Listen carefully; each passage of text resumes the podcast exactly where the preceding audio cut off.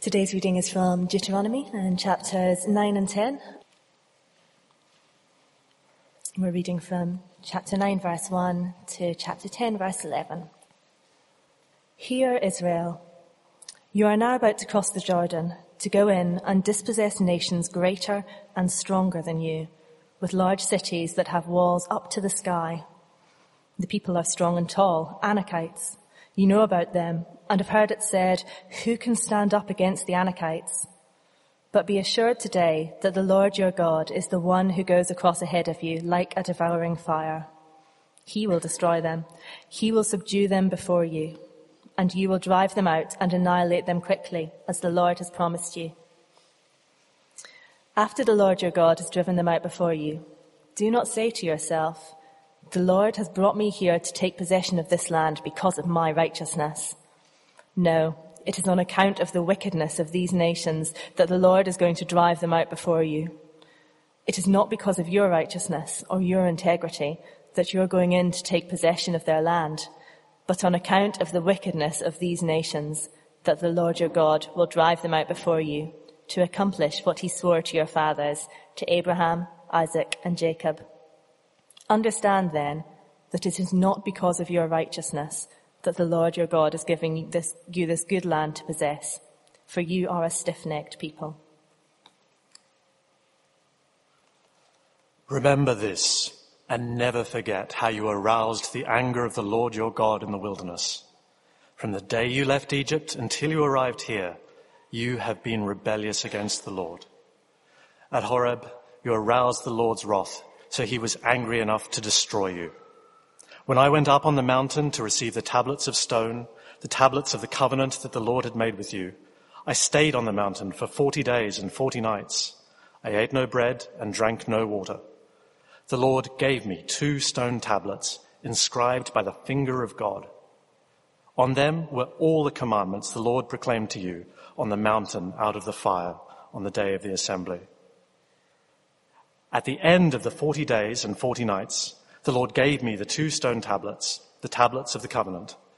Then the Lord told me, go down from here at once, because your people whom you brought out of Egypt have become corrupt. They have turned away quickly from what I commanded them and have made an idol for themselves. And the Lord said to me, I have seen this people, and they are a stiff-necked people indeed. Let me alone so that I may destroy them and blot out their name from under heaven. And I will make you into a nation stronger and more numerous than they. So I turned and went down from the mountain while it was ablaze with fire. And the two tablets of the covenant were in my hands. When I looked, I saw that you had sinned against the Lord your God. You had made for yourselves an idol cast in the shape of a calf. You had turned aside quickly from the way that the Lord had commanded you. So I took the two tablets and threw them out of my hands, breaking them into pieces before your eyes. Then, once again, I fell prostrate before the Lord for forty days and forty nights. I ate no bread and drank no water because of all the sin you had committed, doing what was evil in the Lord's sight and so arousing his anger. I feared the anger and wrath of the Lord, for he was angry enough with you to destroy you. But again, the Lord listened to me. And the Lord was angry enough with Aaron to destroy him. But at that time, I prayed for Aaron too. Also, I took that sinful thing of yours, the calf you had made, and burned it in the fire. Then I crushed it and ground it to powder as fine as dust and threw the dust into a stream that flowed down the mountain. You also made the Lord angry at Taberah, at Massah, and at Kibroth Hattaavah. And when the Lord sent you out from Kadesh Barnea, he said, Go up and take possession of the land I have given you. But you rebelled against the command of the Lord your God. You did not trust him or obey him. You have been rebellious against the Lord ever since I have known you. I lay prostrate before the Lord those forty days and forty nights because the Lord had said he would destroy you. I prayed to the Lord and said, Sovereign Lord, do not destroy your people, your own inheritance that you redeemed by your great power and brought out of Egypt with a mighty hand. Remember your servants, Abraham, Isaac, and Jacob. Overlook the stubbornness of this people, their wickedness and their sin. Otherwise, the country from which you brought us will say, because the Lord was not able to take them into the land he had promised them, and because he hated them, he brought them out to put them to death in the wilderness. But they are your people, your inheritance, that you brought out by your great power and your outstretched arm. At that time, the Lord said to me, Chisel out two stone tablets like the first ones, and come up to me on the mountain. Also make a wooden ark. I will write on the tablets the words that were on the first tablets which you broke. Then you are to put them in the ark. This is God's word. Uh, welcome. My name is Matt. If we've not met, uh, it'd be lovely to do so uh, at some point this morning. Uh, there's a bit more time, I think, always in the summer. Never the same people here two weeks in a row, quite with ins and outs. So it's a lovely time to um, to chat to those perhaps we're a little less familiar with. So uh, hopefully we have a, a, chance to do that afterwards. Let me lead us in prayer, and then we'll look at this um, well, slightly strange story that Deuteronomy has for us.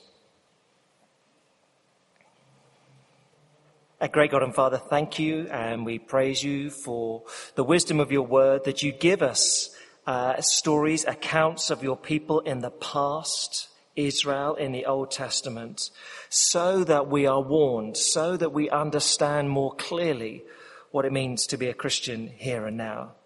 And so pray that will be true this morning, that your spirit will be at work so we understand more clearly what it means to uh, enter into your promised land. And therefore we would wholeheartedly pursue you we pray it in Jesus' name. Amen. Now, uh, back in about, uh, it was 2013, I think, the first time they did this, a slightly strange thing happened. Uh, in uh, one week, demand for theatre tickets in Theatreland uh, sort of was rumbling along. It was a sort of uh, April time, normal sort of ticket sales. And then all of a sudden, in one week, ticket sales went up by 200%. Uh, so they, uh, they trebled. And it wasn't just for one show. It wasn't just that a Hamilton or something that opened and everyone really wanted to see Hamilton. Every single show went up by pretty much the same amount. And uh, people were a bit confused, and all the theatre owners were thinking, well, that's odd, but um, ka-ching, um, happy days, thinks um, Cameron Mackintosh and uh, Andrew Lloyd Webber, etc., etc. And uh, but eventually, what, the, the, the reason for this enormous surge in popularity in the theatre uh, became apparent. The BBC, it's their fault. The BBC had uh, online, they had this, um, a bit of research done by uh, LSE, and they'd put an online class calculator. I think we can probably see it, or some indication of it is this sort of thing.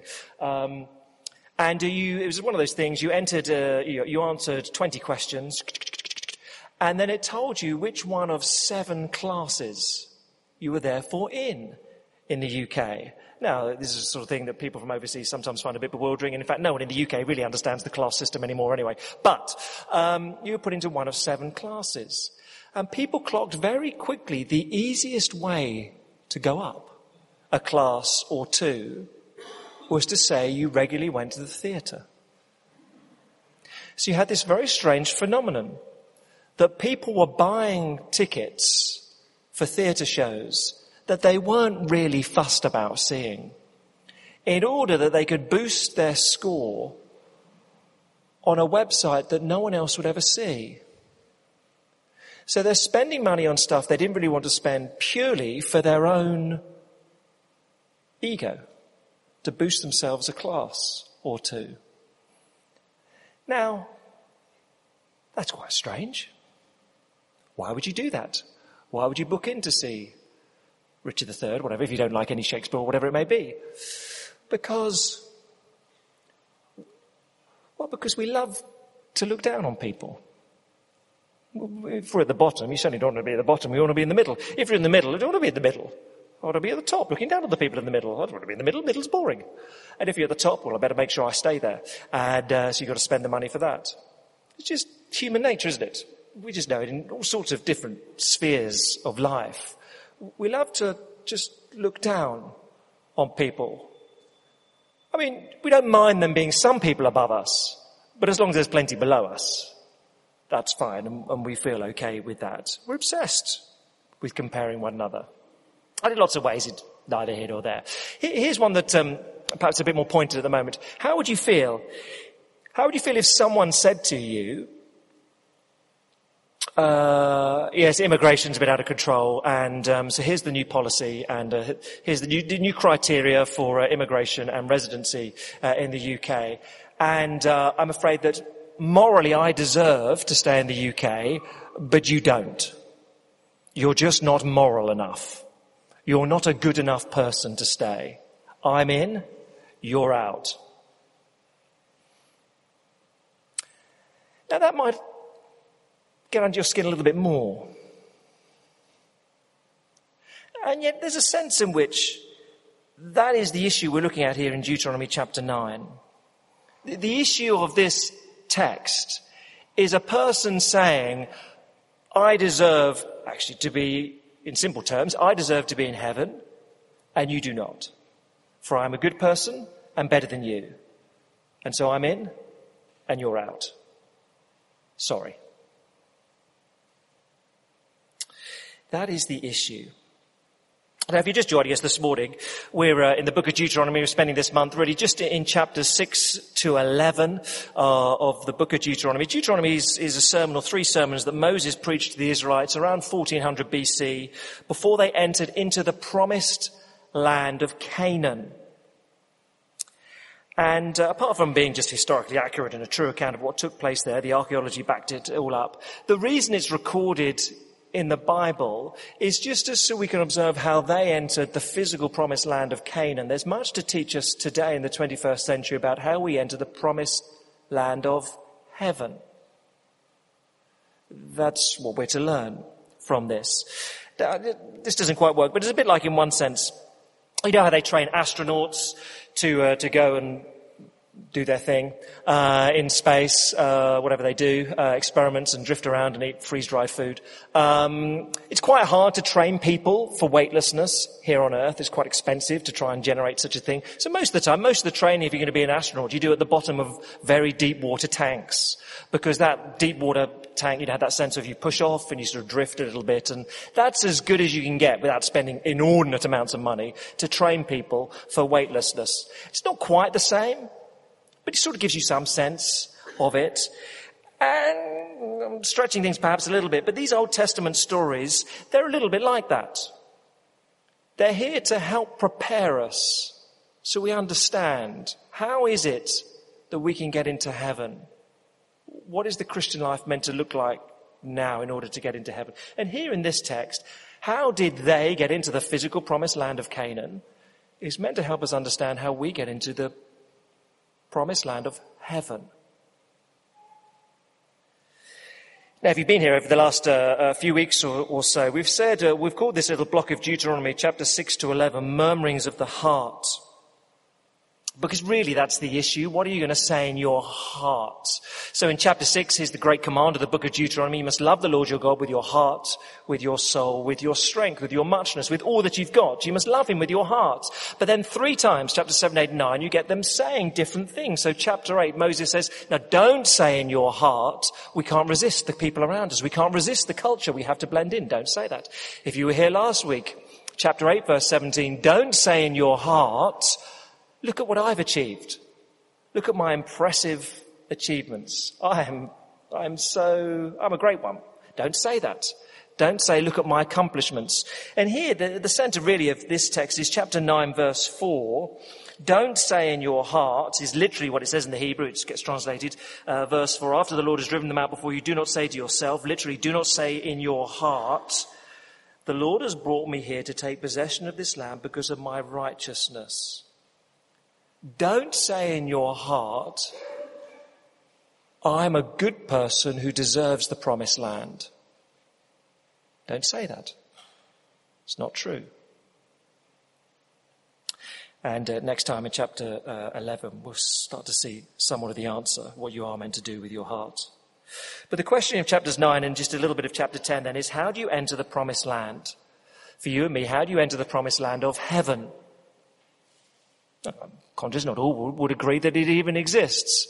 But most have some conception of there being an afterlife, particularly when a loved one dies. You yearn for it, you long for it, you, you desire it massively to be true. It is true, there is a place.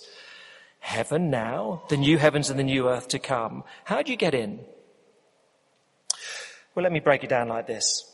Moses will say, it's not because you're good, 1 to 6, because in fact you're really stubborn, 17, 7 to 24. So you have to trust in the one who pleads for you. 9 to the end, 925 to the end, okay? How do we get into the promised land? Not because you're good, because you're really stubborn.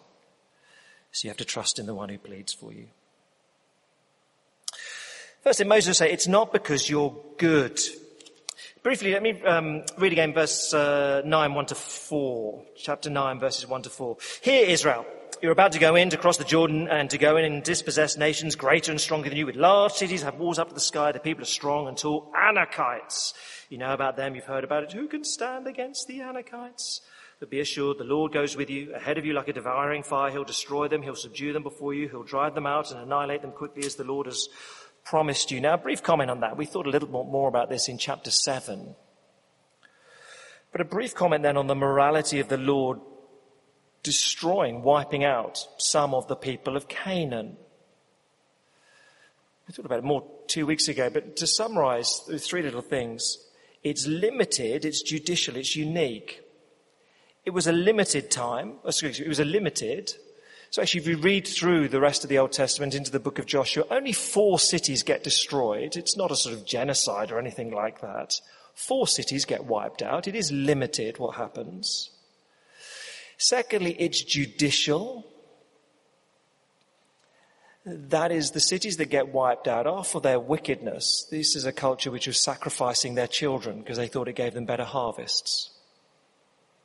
That is a deeply wicked culture. It's limited, it's judicial, it's unique. It is a unique moment in uh, history. The Israelites were entering into a physical homeland. Christians don't have that. We have no homeland. There's no magic special place that is more holy than any other on the planet Earth. The Christian's homeland is in heaven. So we don't fight, battle for a physical place we look forward to heaven. So look, it's limited, it's unique, uh, it's judicial. But verse 4 is the subject, or is the issue of the text. Let me uh, read verse 4. After the Lord your God has driven them out before you, do not say to yourself, the Lord has brought me here to take possession of this land because of my righteousness. No, it's on account of the wickedness of these nations that the Lord is going to drive them out before you. It is not because of your righteousness or your integrity that you're going in to take possession of their land, but on account of the wickedness of these nations that the Lord will drive them out before you. So you get the, what's going on here. Mr. Israelite says, yeah, I'm going into this wonderful promised land. It's fertile. It's got all sorts of wealth and it's got great mineral resources and crops grow brilliantly. Fantastic. I'm going into this promised land and because I deserve it. Because I am morally a better person than the current inhabitants. You know, once it's just sheer racism, I guess you'd say. I, I'm morally better than those people. That's why I deserve to get in. And the response that Moses says is, no, no, no, no, no, no. Just because the inhabitants are wicked doesn't make you good. You, you can't make that comparison. Although it is one we tend to assume quite often. I'm not wicked like them, therefore I'm morally virtuous. So I may, I don't know, I, I, may hate my colleague. I may despise my colleague. I may sort of badmouth him, stab him in the back. Uh, if he's a boss, I may sort of belittle. If he's a junior, they're a junior. I may hate my colleague, and that's, but I've never got a gun out and shot him. You know, I read a story the other day of someone who shot their boss. I mean, that, that's wicked. So I'm better than them, therefore I'm a good person. Well, I mean, relatively you might say that's the case, but just because you haven't shot anyone in your office doesn't mean you're the perfect worker. Just because you're not wicked doesn't make you good. If you're divisive and bad mouthing all the time, doesn't make you a good worker. Okay, you're less wicked than the, the, the, the, the shooter, but I mean, well done. Who isn't? Uh, in many senses. Or you might say to yourself, I don't know, I, um, look, if everyone, you know, I lie all the time. I'm a sort of pathological liar. I just lie all the time. But you know, when I went to court and had to testify on oath, I told the truth. So, um, you know, I'm not a liar in court like some people are. So I'm a good person.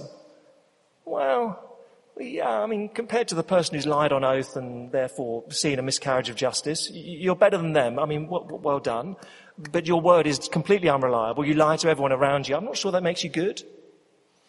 Um, Look, I speed all the time on motorways. I mean, 70. Pff, what does that even mean in France? You know, everyone goes faster. In Germany, they, they, can't even count beyond, they don't go below 70. No cars built to go below 70 in the autobahns. So of course I speed all the time. And, uh, and of course, you know, 20 miles an hour, 20 is plenty. Not in my book it isn't. 20 is nowhere near enough. You know, you have to do 40 miles an hour in the city, but I've never hit anyone. So I'm not wicked. Well, I mean, Good for you. You've not hit anyone yet. I'm, I'm pleased about that. But it doesn't make you obedient to the rules. But that's the way we sort of play it in our minds all the time. We compare ourselves horizontally and to people worse than us. I'd say, well, I'm pretty good. Whereas the Bible say, look, as soon as you compare yourself vertically to what the standard that God requires, you know, you're not a good person. Just because you're not wicked doesn't make you morally righteous, good. We could all play the comparison game. But if you compare yourself to the worst, it's not very impressive, is it? Okay, so Mr. Israelite, you don't slaughter your own children. Well, that's good. I mean, I'm really pleased you don't do that. But that doesn't instantly make you righteous. It makes you just a little bit better than them. So for Israel back then, it was not their righteousness, their goodness that means they enter the promised land. So why was it? Verse 5 again. End of verse 5. God will drive them out before you. Why? God will drive them out before you to accomplish what he swore to your fathers, Abraham, Isaac, and Jacob. No, you, are not going to get in because you're good. You're going to get in because God made a promise years ago to your forebears, Abraham, Isaac, and Jacob. He promised them that you would enter into the promised land, and so you will. Not because you're good, but because you have a promise. That's all it is. How we enter the promised land is not because you're good then, uh, and then Moses pushes a little bit further. Because verses 7 to 24, you're really stubborn. He says, let's just look at how you behaved before. You're really stubborn. Uh, verse 6, pick it up at the end there. Understand then, it's not because of your righteousness that the Lord your God is giving you this good land to possess. You are a stiff-necked people. And then 7 and verses 7 to 24, they're, they're, they're bracketed by rebellion. Verse 7. Remember this and never forget how you aroused the anger of the Lord your God in the wilderness from the day you left Egypt until the, the, you arrived here. You have been rebellious against the Lord. Verse 24. You have been rebellious against the Lord ever since I've known you. Rebellious. And so Moses says, just, just remember what you're like, as the current phrase. Remember, don't forget, remember, don't forget. Keep coming up in, in these verses. Remember what you're like. And let me just give you one story from your past that illustrates this sort of pattern of rebellion. And she reminds them uh, back in the book of Exodus. God has delivered his people from slavery in Egypt. They've passed through the Red Sea. They're at Mount Sinai. Moses has gone up the mountain. They've, all received the Ten Commandments. And the people have said, ah, God's too scary. God's too scary. We don't want to listen to God. Moses, you go and get the rest of uh, uh, the rules and regulations from the Lord. And so Moses uh, goes up to the top of the mountain and um, uh, is receiving instruction from the Lord. The people, meanwhile, are down on the plain and they get bored. And they say, what's happened to Moses? Or, um, you know, is he just gone? Is Moses naffed off? No, no. If you remember Israel, you actually asked him to go and get these rules from, what happened to Moses? We're bored.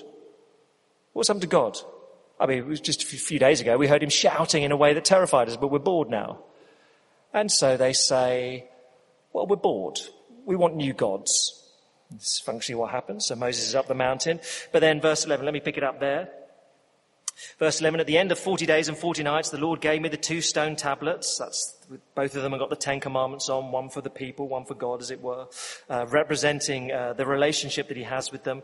Verse 12, then the Lord told me, go down from here at once because your people, whom you brought out of Egypt, have become corrupt. They've turned away quickly from what I commanded them. They've made an idol for themselves. And the Lord said to me, I've seen this people. They're a stiff-necked people indeed.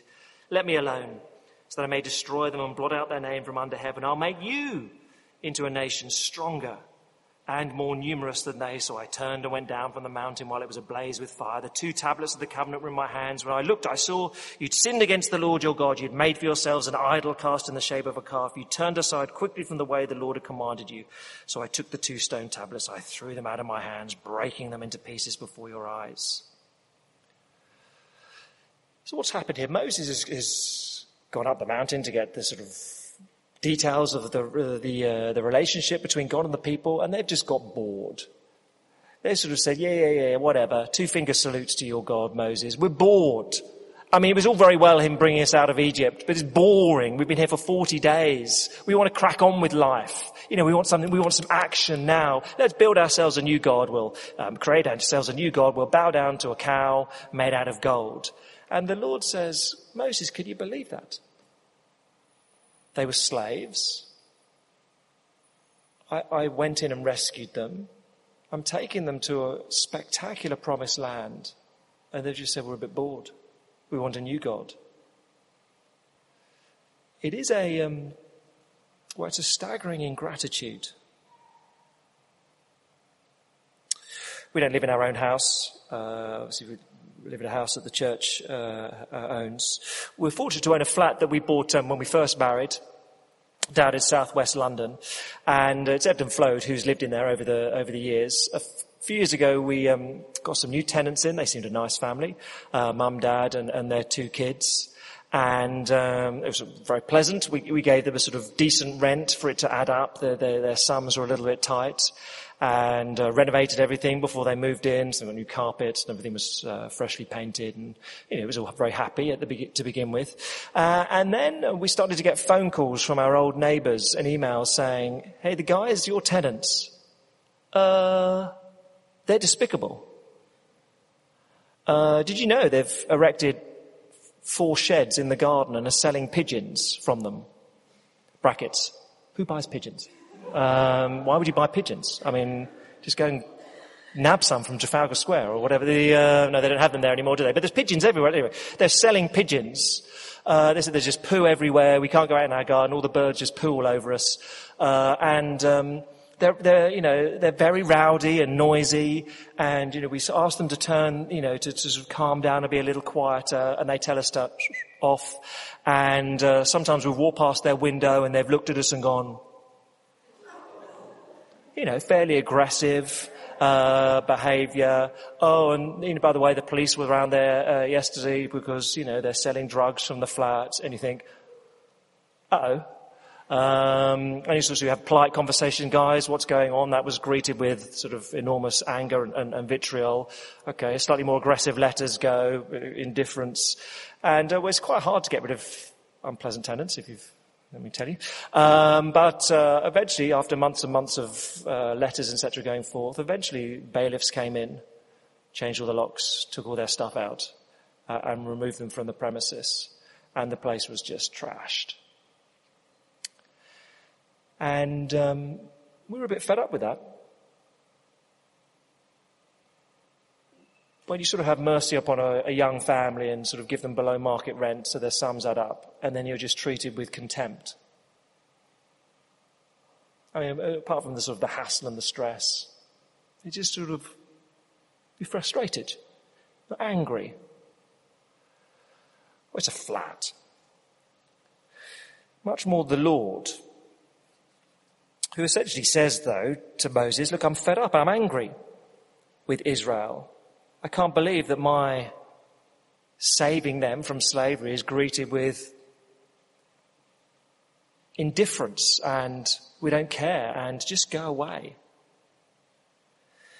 And so that's why the Lord says to Moses, very striking, verse 12, go down from here at once, Moses, your people, whom you brought out of Egypt. He doesn't, no longer are they my people that I brought out of Egypt, your people, Moses. You're the people, you're the, verse 14, I'm just going to wipe them out. Let's go again. Moses, I'll make you into a nation stronger and more numerous than they are. Let's start again. We won't have the Israelites, we'll have the Mosesites. Let's have them, a, a new gang. We'll start all over again. And this is how the Lord feels with people he's created and put in his world to enjoy it. And if we're indifferent towards him, well, well, he endures our dismissive attitude patiently for a while, but when we stand before him after our death, he says, Look, I gave you life and the blessings of this world. You were completely indifferent to me. I'm, I'm not interested in you. You're out. So Moses recalls this story of Israel and says, This is what you're like. And, says, and this is just one example. So verses 22 to 24, what I'm telling you here is just typical. So verse 22, you also made the Lord angry at Taberah, at Massah, at Kibroth, Hattaavah, and when the Lord sent you out from Kadesh Barnea and said, go and take up possession for the land, no, you rebelled against the command of the, the Lord your God there, and you didn't trust him or obey him. This is just typical of your behavior. Rebellion. Now, look, I guess it varies where we stand before the Lord this morning. Uh, if you're a Christian here, I, I, hope you know that deep down in your heart, we are stubborn and rebellious. And I think we do know that with just a little bit of self awareness. You know, that it's just the same old things we do wrong all the time. Be it active sort of sins, we just get angry, still. We lash out at people, still. You think, oh, 10 years, 20 years of being a Christian, I still do the same thing. All the sort of more passive sins, if you will, of just indifference towards the Lord, just not caring, just going through the motions.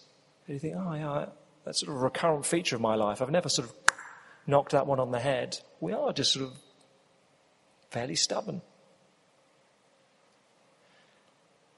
And if you're not a Christian, I, I wonder if you can see that's true. We make some progress, but we still stumble in the same old patterns of sinful behavior, selfish behavior.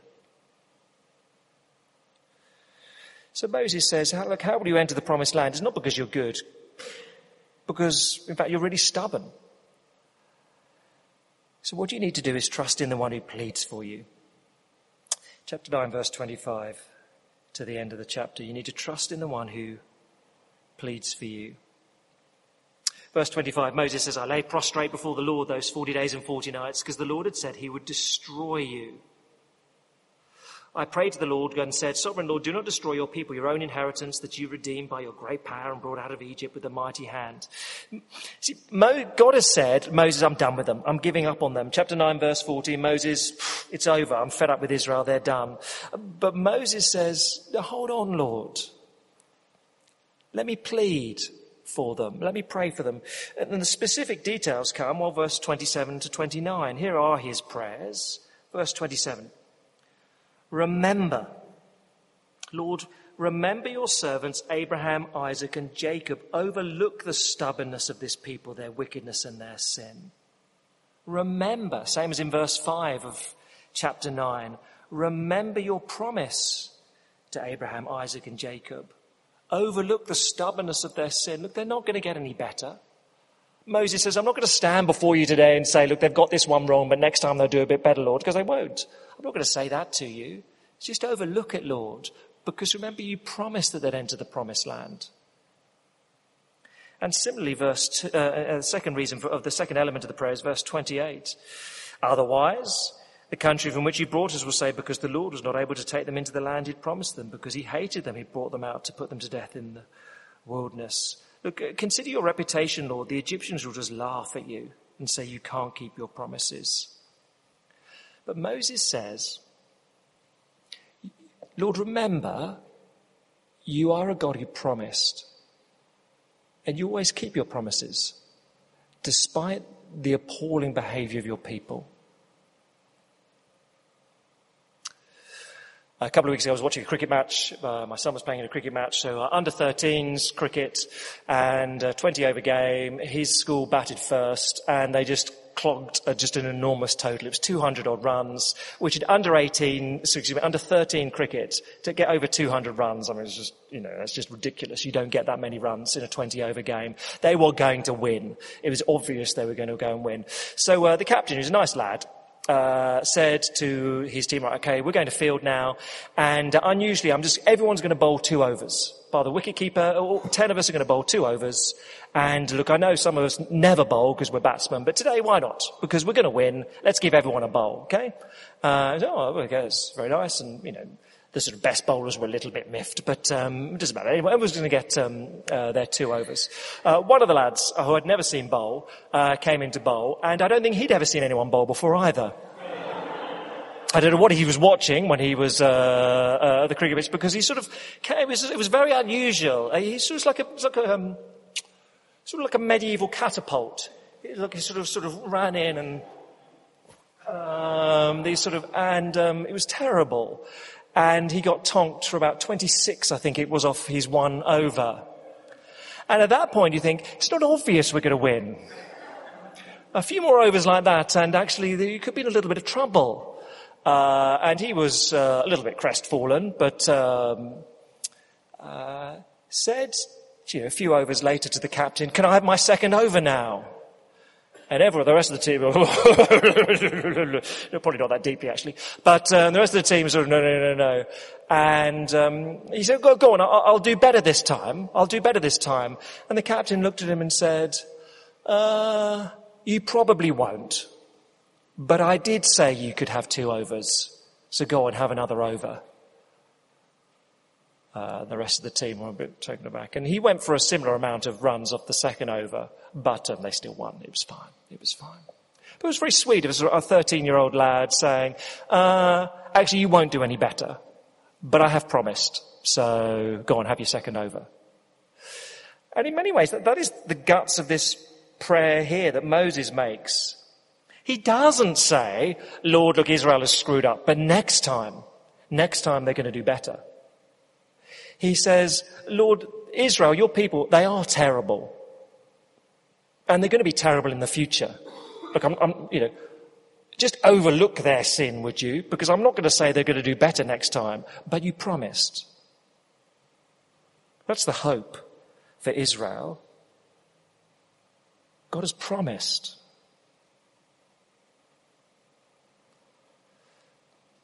And of course, the Christian life is one where you don't become a Christian and say, right now I'm a Christian, I'm going to live so much better that I'll, I'll merit God's blessing upon me. I mean, most people become Christians and God is at work in them and they do change, they do get it, but do get better, but never, never to merit God's blessing. We're still utterly reliant upon His promise to enter the, His kingdom, the land of heaven. You get the outcome of this story in, in chapter 10, verses 1 and 2. Uh, Moses rebuilds, rebuilds, remakes the, um, the two tablets of stone. Chapter 10, at, the, at that time, the Lord said to me, chisel out two stone tablets like the first ones. Make them all over again. In other words, okay, the relationship's back on. The relationship is restored. So what has made the difference between the Lord saying, I, am done with Israel, destroy them, and okay, let's have another go? Moses has pleaded. That's the difference. That's what transforms this situation. Moses has pleaded. A couple of weeks ago, I was uh, a little late for our Thursday morning Bible study. There's, uh, before here, before work on a Thursday. And uh, so my cycle route takes me uh, from the south, I uh, cycle up north, and uh, uh, you shouldn't, you're not meant to, but I just cycled through Green Park because it was whatever, it's half seven in the morning, a bit earlier than that, and I slightly figured there's no one in the park, the rules don't apply, um, so whoosh, I'll get here on time. And uh, there is there's hardly any pedestrians ever in the park on 7:20 or whatever it was on a, a Thursday morning. Uh, there, there, was, however, somewhat unreasonably, a police car. Which, I mean, I, you know, the fact that bicycles are not allowed but cars are is just, is just desperately unfair. And uh, I was slightly in the zone of, I don't know, what are we doing this morning? Thinking about the Bible study and, oh, that doesn't quite work. And, uh, and then I looked up and, oh, about 50 yards in front of me, there's a police car. It's just me and them. And uh, they were over the path. I mean, I, Mean, the first thought that went through my head was, if I go round you and go through that gate, you can't follow because it's too narrow for you. That was my first thought, if I'm honest. Um, but uh, uh, I'm not as wicked as them, so I didn't do that because I'm a better person than them. Uh, and so I didn't do that, so I stopped. And of course the conversation runs. Uh, did you see the sign, morning sir, good morning officer. Uh, sir, did you see the signs up which say no cycling through the park? Yeah, yes I did, officer. Did you know that it is an £80 on the spot fine for cycling through the park? No, I did not, officer. I thought uh, there was no one here and so the signs only applied when there were people here. That sort of when you say something, you realize that's so stupid. Um, uh, no, sir, the signs apply no matter how many people are in the park. I think you realize that. Can I just take one or two details for you, sir, before we get to the money?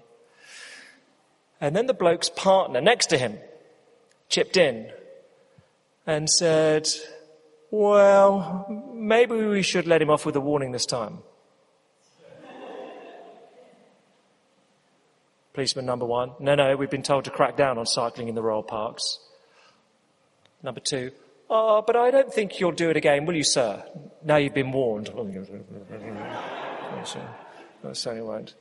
Uh, and they had this little bit of conversation, and eventually the uh, the nice policeman won, um, and they said, uh, "Don't do that again, then, sir. Uh, on your way."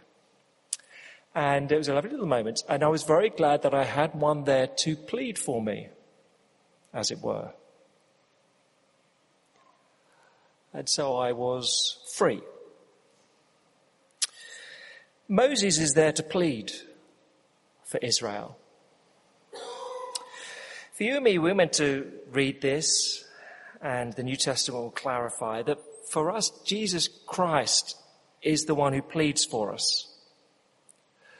God the Father would look down upon you and me and say, well, the way they've lived their life with disgraceful ingratitude, I should just reject them altogether. But Jesus Christ is the one who says, no, no, let me plead for them. And Jesus doesn't say, Father, overlook their sin, but says, let me pay for their sin, as if my nice policeman gets out his wallet and pays himself. Let me pay for their sin upon the cross. And of course, the Father says, Yes, this is the plan we constructed together before the creation of the world. He is the one who pleads. So for you and for me, how will you enter the promised land of heaven? It's not because you're good. None of us are. In fact, we're really stubborn. And if we're honest with ourselves, we'll see that. But you trust in the one who pleads for you. So in the end, when you get asked the question, how do you enter the promised land of heaven? You, you go one of two routes. You say, I deserve it. And compared to those wicked people, I am better than them. I am more moral than them. And I'm more deserving of them. Well, maybe you are. But anyone can play the comparison game and find someone worse than you. Everyone can do that. Or you go the second route and say, well, I don't deserve it. I don't deserve to get in. I am stubborn. I'm selfish. But I trust in one who pleads for me. I'm not going to play the comparison game. I'm not going to look at others and say, well, morally I'm better or, or worse. I'm not interested in that. I know I fall short of God's standards, but I trust in one who pleads for me. Did you see what a difference that makes? Not just on how you get in, which is the primary issue here. How do you get into the promised land of heaven? You trust in Jesus Christ who pleads for you. But also, when you know that it's only because he pleads for you, it does help you stop just playing that game of comparison morally. with others. It's got to do that if we understand the basis from which we get in is not us, but Him. So there's your choice. You either say, I deserve it, or you say, I trust in Jesus Christ who's pleaded for me. You can't then play the game of comparison. But you do get to get, you do get to go to the promised land. Let me lead us in prayer.